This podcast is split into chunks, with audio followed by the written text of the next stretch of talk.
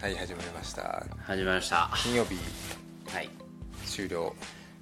2日目が終了しましたね。はい今日の夜話。ただいまの時刻言っていいですか？いや言わなくて。まあいいよ何時？2時に2時10分。はい。はい。今日はスペシャルゲストがいます。はい。えー、え？いやいやはい。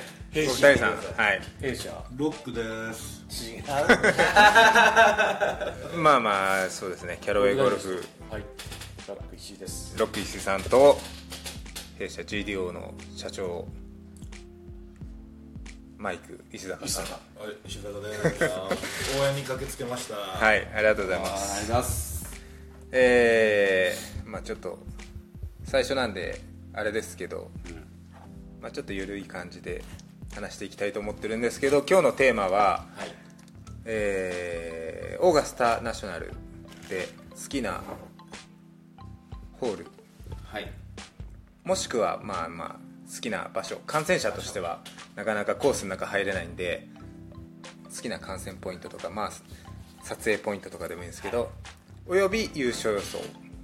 これあのこのまあポッドキャストを聞いてくれてる人からのリクエストテーマなんで、えーそんな感じで話していきたいと思うんですけど。お願いします。はい。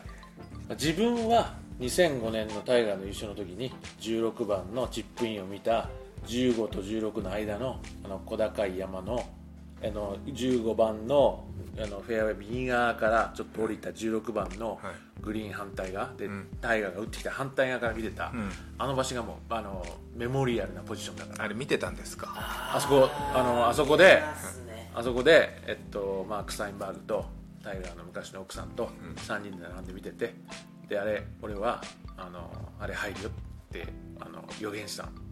打つ前に、でその本当それでママークはもうこの野郎何言ってんだみたいな顔で睨まれて、は30秒後に入ってでものすごいもうもう胸をパンチされて青技できてでエリンエリンちゃんとものすごいハグをしてっていう。まあ要はハグしたのが良かった。そうそうそうそうそう、まあ、それはすごいすごい、まあ、胸もね当たってみたいな。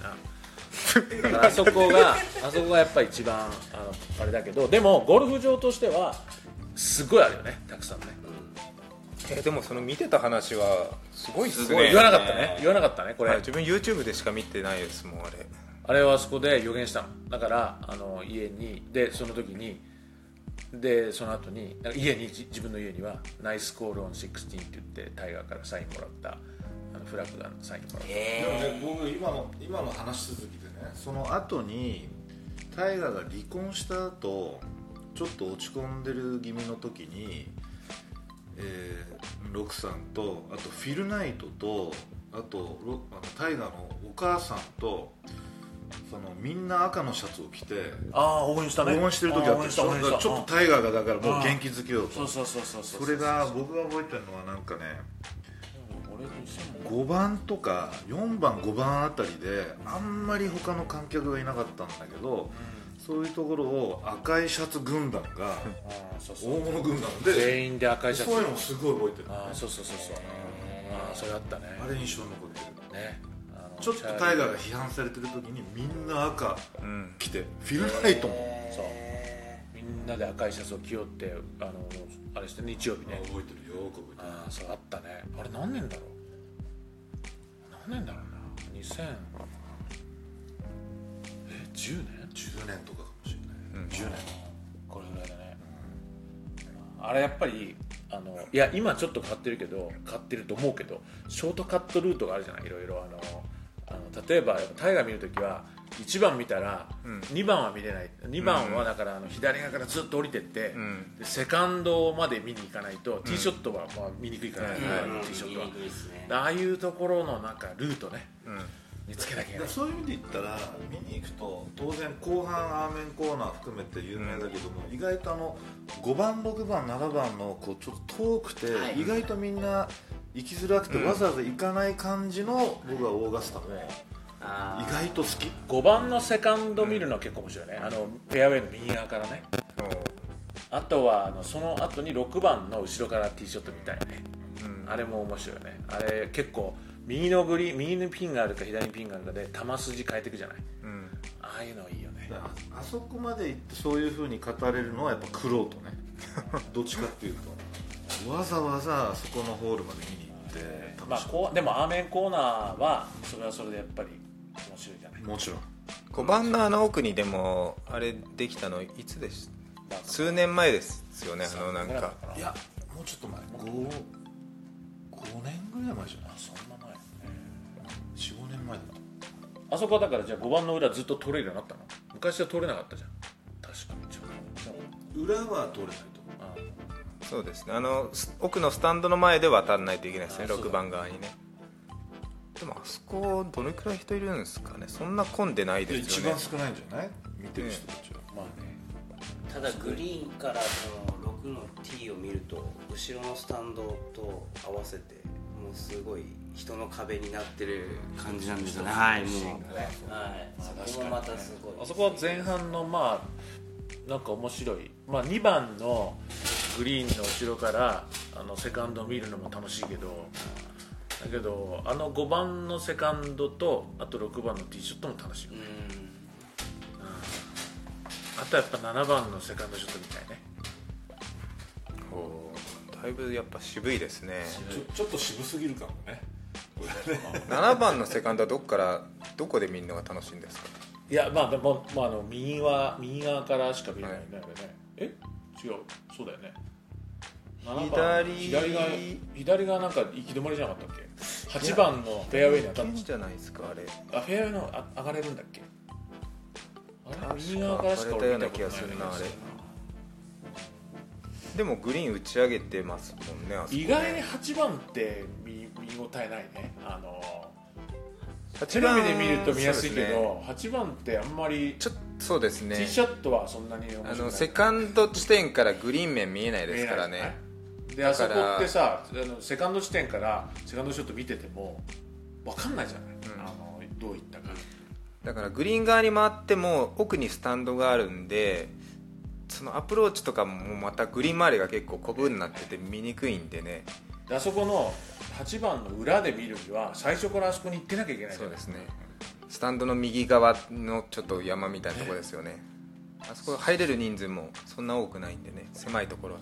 まだ9番のセカンドがちょっと行かなかった時に左足下がりであの打ち上げを打つっていうのはあの打ち上げってすごい打ち上げだよね、うん。ああいうのをテレビで見えないもんね。あの感じはそうですね。わかんないですね。であれがさあのほらあのギャラリーのパスのところが今はどうなってるのかんだけど昔からそこまで行かなかったらどんどん行くようになっちゃって。あ平ら平らなところなとこまで。ああそうですねもうすごい来ますよね。斜面下ったぐらいまで来ますもんね。昔はその左下がり打ってたじゃない、うん。で今もうフラットのところまで行っちゃうんでしょあれ、ティーショットが結構飛びますね。ね。そしたらまあまあそんな難しいショットじゃ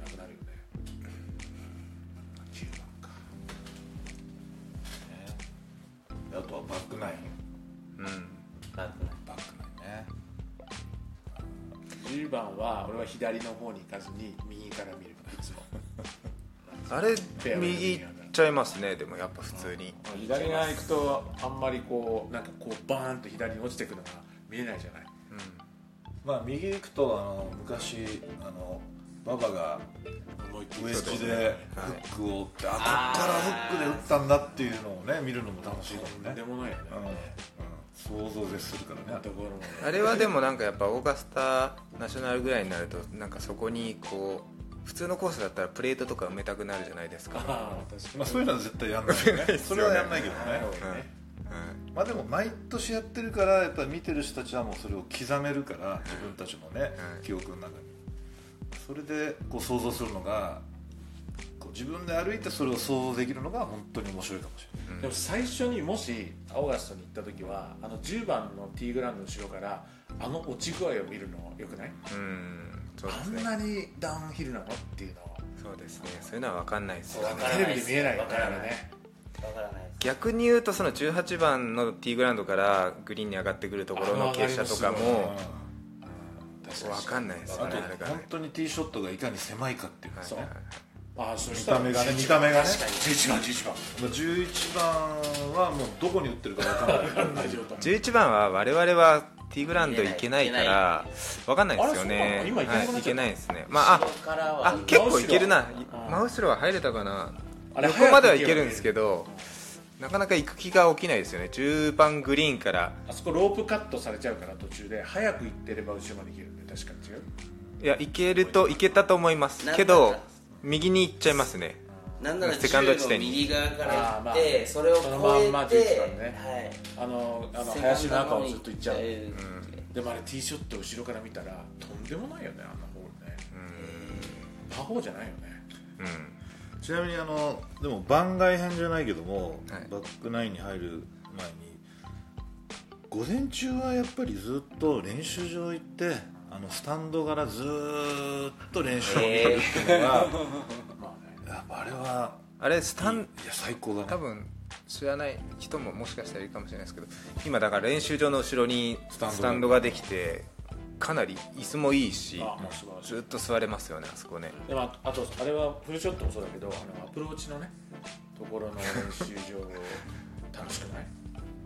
そうですね。じゃあ左端ですね。そのスタンドでいうと。絶対見に行ったら朝まずスタンドでずーっと練習見るのも最高の今もで観戦かもしれもないね。あそこであトラックマンとかああいうのを使って、ん。自分の数字見ながら練習してる？人いる？まあ俺がまあ前回来た時とか見ていやあの使ってんだよ。あれは違うだろうと思ったんだけどね。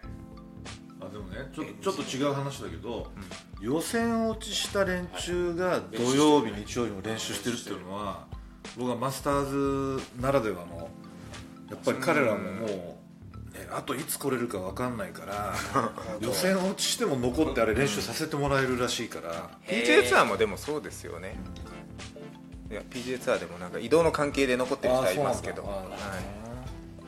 でもあそこで練習してるのはさまあマスターズの誇りだからあれだけど普通の練習だと選手もちょっと照れくさいんじゃない？でも優作さんも今日やっぱり上がって上が終わって最後パッと決めてみんなと握手してじゃあ帰ろうかっていう時に一回やっぱコースの方を見てこうお校長を見てちょっと止まって戻っ帰ってったっていうか上がってったっていうのがちょっとすごい印象的だなんかったんですよねもううるっときちゃった今。本当に。あのこれ写真じゃちょっと難しいなと思ったんですけど本当に一回見て止まって見て上がってきました。ホールアウトしてきまし優作選手は今回初？初です。初なんだ。はい。た本人に聞いたらどうなるかわからないけど僕にはそうにもう見えまもう僕にはそう見えましたね。まあでも明日どっかにいるでしょ。いや多分んじゃないかなと。移動はね月曜日って言ってたんで。多分来ますって言ってましたよ。その辺に。来ますってうん。練習するんじゃない？じゃあ最初。練習するんですかね。でも本当はだからできるから絶対それはそれで、ね、やってもらっても本当いいと思うけどな。悔しいだろうけどね。ね、でもそれはそれで悔しさをさもう体に染みつかせるのはいいことじゃんえじゃあちょっとあのじゃあ一つホールを上げるとしたらどこですか？一番好きなホール。これ大体プロに聞くと、うん。まあまあ13番ですね。が一番人気です。プロプロに聞くと好きなホールが13プレーしてる人たちまあキャディさんとかもそうですけどね。13番ですねほぼ13番のティーショット？どこ？いやまあホールで好きなホールっていうとやっぱ13番はまあ楽しいだろうね。一番オーガスタっぽいし景色も綺麗だしで12番とかも面白いけど難しいじゃないですか。だ見る目見た方からすると自分とか12番が10番のティーから約 40m 落ちてる、あのそれで風が吹いてて風が読めない。だからあの150ヤードぐらいのショットなのにみんながもうすごいミスをするっていうのが普通の感覚では分かんないけどあそこにいるとやっぱ現場にいるとああっていうのがねそうですね。見れるのは面白いなと思そうですね。見る方とやる方はちょっと感覚違うでしょうね。やる方は12番すごいストレスフルだと思いますよ。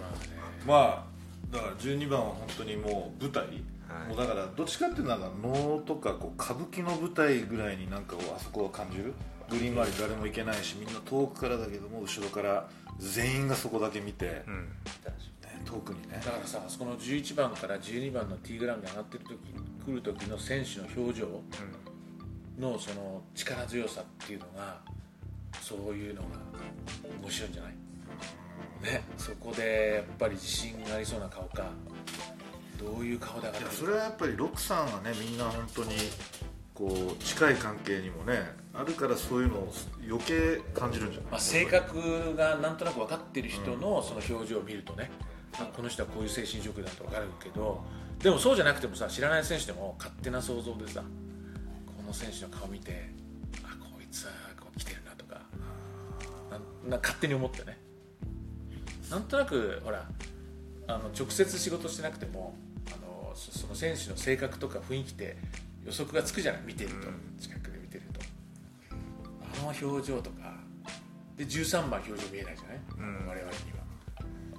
で13番ちょっとあのちょっとドラマティックなホール終わって14番ねちょっと気楽なティーショットに来る時の13から14に来るとこの流れでしょ？あそこが。まあだからやっぱりラーメンコーナーって本当にこれ以上ないね生まあネーミング？そういうことでしょ。やっぱり本当に神にもすがる気持ちでやるっていうのはそういう表情をじゃあ見るのはそこに現れるわけでしょ。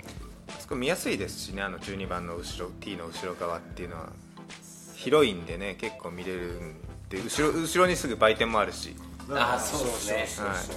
そう本当に12ボリュームあ番ちゃんととにかくグリーンに乗ってくれってさプロもね拝んでるわけでしょそこで、みんないやナイスショット打っても不安な顔してるからね、あれすっごいまあナイスショットがほとんどナイスショットみんなしてるわけだから。してるけどもグリーン何が起きるか分かんない乗らないで池に落ちちゃうっていうね。面白いね。でも木の高さの下に打ったって分かんないわけでしょ。うん。どうなんだろうね。いやだってそうですよね。もう今日も自分ちょっと見てましたけど1人目がじゃあ打ちましたって言って奥のエッジぐらいに行くんですよ。で次のやつがこう考えてクラブを抜くじゃないですか。で打つと手前のバンカーに入ったりするんですよ。おいみたいな。ああいうのは分かんないですもんね。その打つ数分とかでこう風向きが変わったり。変わるしその例えばまあねバックスピンが500回転違うだけで風の影響を受けるかどうかみたいな。そういう世界。に回転数が。いやだだけどマスターその例えばあれを3次元的にあそこのすごいね木の高さとあの底の部分の3次元に風の流流れを測ろうと思えばできるけど技術的には。でもしない方がいいよね。うん。あれ謎の空間であった方がいいよね。そうですね。それは経験とさうん。あのそれでもうあれをマスターするっていう、うんあのショットだよね、うん。で8番と9番とか下手したらピッチングで打つんだよあいや8番なんて打たないよね、今9番ピッチングだよね。9番ピッチング。そうですね。あの段の下まで来ちゃったらそうですよね。もう100ちょっととかですよね。まあだけどもそれで短いね。間になるとやっぱりスピンがかかって入って本当に距離がであれで3次元的に風がふわっと上がったらそれがもうどんどんで戻されてかれちゃうあれ見ました？昨日のガルシアの。あれ13番だよね。15番。あこう15 15番。はい。いや。あの話はもちろん、はい、あれ全部一応ピンのちょっと先ぐらいにキャリーしてるんですけどスピンで全部戻ってきちゃって落ちてきちゃってっていうのを4回繰り返したんですよちょっと微妙な話いや題いや違う違う違う。微妙だけど微妙だけどまあボールボールもでも何か悪いんですか？いやマックダディフォーウェッジがスピンがかかり入りすぎるとか すいません。ボールもスピン入りすぎるとかあるけどだけど、いや自分が見てた時は彼はあそこで、はい。例えば距離をクラブを変えて距離を伸ばしてとか、はい。番手を落としてコントロールするんじゃなくて自分が思った番手自分がそうこのホールでプレーしようと思った決めたショットでそこに行くことを求めたんだと思うんだよね、うん。なんか何回もミスすることじゃなくて、自分が感じたものをそこでちゃんと出せるかどうか。で結局最終的にはね4発だっけ5発入れたんだっけ、4発入れたけど、はい、あそこから4発です4発入れちゃったけど、でもそこで妥協してっていうかアジャストして違うクラブで打つことはマスターズでプレーするスタイルじゃないと彼は思ったんだと自分は解釈したけど本人はミスショットは1回も打たなかったって言ってますけどね。でああれさだからねもうちょっと奥に打てばいいとかさうん。ロフトを立てて打てばいいとかいろいろあるじゃない、うん。それやることが意味があるんじゃなくて自分がこのショットはこのこういう打ち方でこうあそこに乗せ乗せてっていう決めたショットをうん。やり遂げることが彼のうん。やりたいことだったんじゃないのかなと思って、じゃああとあれでいあの一つすごいなと思ったのは最後12打目で乗って3メートルぐらいを入れて13だったんですよ。あれ外してたら14になになってワーストだったんですよ。でそれを決めたのがやっぱまあタイなんですけどね。知ってたの？かないやーまあそこまでは考えないと思いますけど。あまあ考えてなかったね。でもそれちょっと違うじゃないですか。14っていうのと、まあ、13で止めたっていうのはちょっと違う。いやあれあれを決めたのはやっぱさすがマスターだなと思います。15?15 15だった？のあれ15番ホール。あそうか。そうか15だなあそこがあんなに傾斜があったの？手前のピンであのちょっとこうさい最後段になってるんですよ。グリーン面が手前のところでボールもね、ウェッジも悪くないはずだからね。あちょっといやあすいませんあのでも本当にスでピンコン責任感じちゃうんですかね。いいややいやそういうあれじゃないと思いますいやこの後なんか来るんじゃないかなってちょっとビビってるものもあるけど。でもねいやすあのああいう人たちはそういう問題を道具には文句言ってこないと思うまあ、ある意味では。ガルシアっぽいんじゃないですか？そうそうそうそうそうね、優勝を前年度しときながら、はいそこにとらわれてこだわって。で自分のショットを打ってあそこに乗っけてあそこに止めるんだってもう決めててそれやらなきゃもう次のホールでいけないんだよまあなんか今この話をロックさんに振ったのもかなりあの間違ってたかもしれないですけど 今朝あの練習場で中島さんがこう、まあ、テレビの解説で来てて中島さんも13番ホールであー13打ってるんですよ。でもうちょっと一言なんか聞きたくて聞きに 行ったんですよ。それもあのまあまあちょっと自分一人で行くのがあれだったんで隣に記者が別の記者いたんで一緒にちょっと一言じゃあ聞いてみようかって言ってで昨日ねガルシア13打ってですごいどどういう聞き方をしするかって結構気使うと思うんですけど あのまあなんかそれはそのもう一人のやつが言ってくれたんですけどなんかそれでね中島さんもその思い出したりしましたか？みたいなことを聞いたら「え？えで？それで?」みたいなちょっとなんか怒ってるんですよ。怒ってるんですよ。であのまあなんかこううまいことこう取り繕って話をこう続けたんですけどまあそれは中島さん多分いろいろ思うとこあったでしょまあそうですよね。でもはい。それをパッと言え言う言わないね多分、うん。いやでも中島さんはいやでもまあまあ彼は闘牛士だよねみたいなことを言ってたんですよ要はそこで。戦ったんだ。そう。そういうことでしょ、はい。そうだと思います。そういうことだと思うよ、そこでさ自分をすぐにアジャストしちゃったらオーガスタナショナルっていうコース攻略できないっていうかそういうような、そういう人がマスターの人たちだと思うんだよね。そうですよね。ちょっと大きいクラブを持って奥にポーンとかって打たれてもね。自分が自信を持ったここのね決めたクラブで決めたショットでやっぱり狙うっていうのがかっこいいじゃない、だねえなんかフォローしてくださいよ。いやフォローできない。僕にはできませんできなかったですか今？無理ですよ。ダメか無理いやいやダメじゃなくて無理。僕には分かんないです。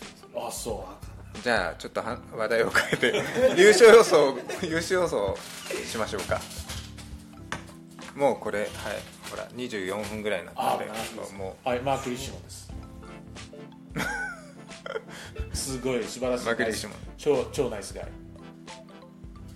いやまあまあ個人的にも世の中的にもやっぱりローリーう、うん、キャリアグランドスラム、ね来てほしいでしょ。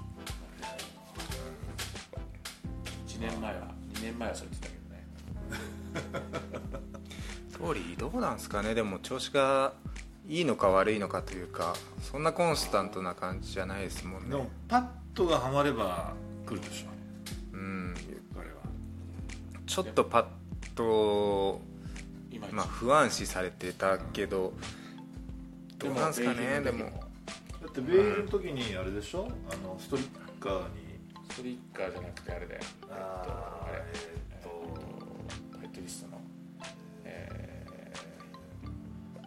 ちょっと背の高い、えーシニア、えにアドバイスを受けて よく言わないの思い出さ思い出さないんかいっていう。そうそうそう。ーベベースで。あ誰でしたっけ？シニア。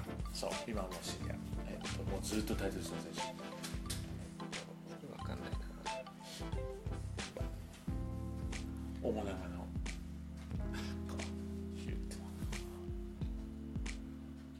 なまあじゃあいいです。はい。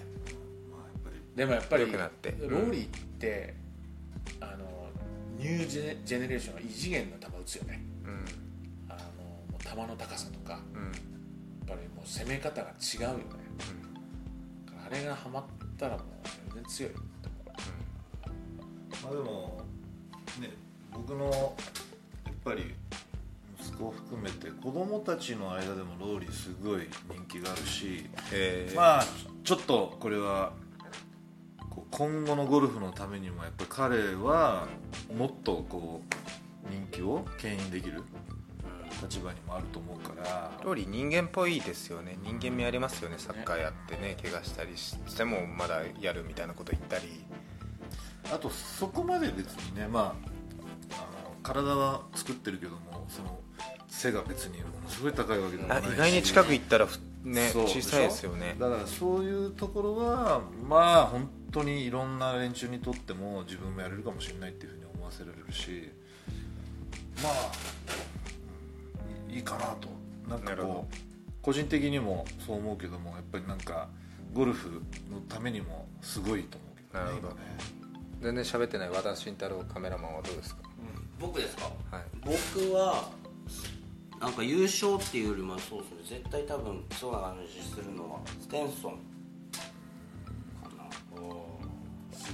なんで？全英で優勝した時にあ見てフィルトたんですけどうん時にとってもプレッシャーに強そうでかっこよかったんですよね。単純に、あのあれで勝ち抜けるっていうあれもあるしなんか技術っていうのも。今日インタビューをテレビで見てた時のステンソンの顔がすごくこう良かった。なんか円熟見まして、なんか余裕だかなり味わい深い。動じてなかったね。いい顔してた。パトリック・リードとは対局だった。ね 言っちゃいけない。でもやっぱそういうところに出るんですかね表情とかにね。っていう感じです。だからタイガーの1日目のインタビューと今日のインタビュー表情の違いとかね。やっぱりあのねいろいろ感じるものがあるなと思う。うん。ブラッド・ファクソンでした。あブラッドバックさんあのローリーにパターをしてた。うん。ステンソン。で今岡さん。今岡記者そうですね。もう結構あのいろいろ言ってたんですけど開幕前に言ってたのはジャスティン・トーマスなんですけどまだあるまだ目もある。そうですね。今日ちょっと伸ばしたんでね。現時点では今ジョーダン・スピースにをしてるんですけどね。まあでも見ててやっぱりオーガスタって今日見てて思ったんですけどもうまあグリーンも硬いし難しいし風とかも難しいしで外れるじゃないですか。でアプローチも寄らないじゃないですか。で最後3メートルとかそれを決められるかどうかみたいな勝負なんで結局パター上手い人だと思うんですよね。ですよね。であとはその、まあ、今日みたいにコンディションが厳しくなってくるとボギーボギーダボーとかになるけどでもそこでぐっとこらえてインでいくつか取り返して生き残るみたいな精神力だと思うんですよね、まあ、そういう意味で冗談かなと、まあねでもあの2年前だっけ？12番の。はいはい。傷は大きいと思うけどねまあ一回やってるんでね。まあでもあの辺で、10まあ、12番にあんまり劇的なことは起きないかもしれないけど1315とかでなんか大きいことをやる人がパッときそうだよね、うん。後半まくる人が。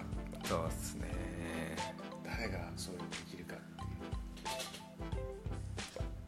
う。日本人選手誰も挙げなかった。優勝にですか？優勝にですか？うーん。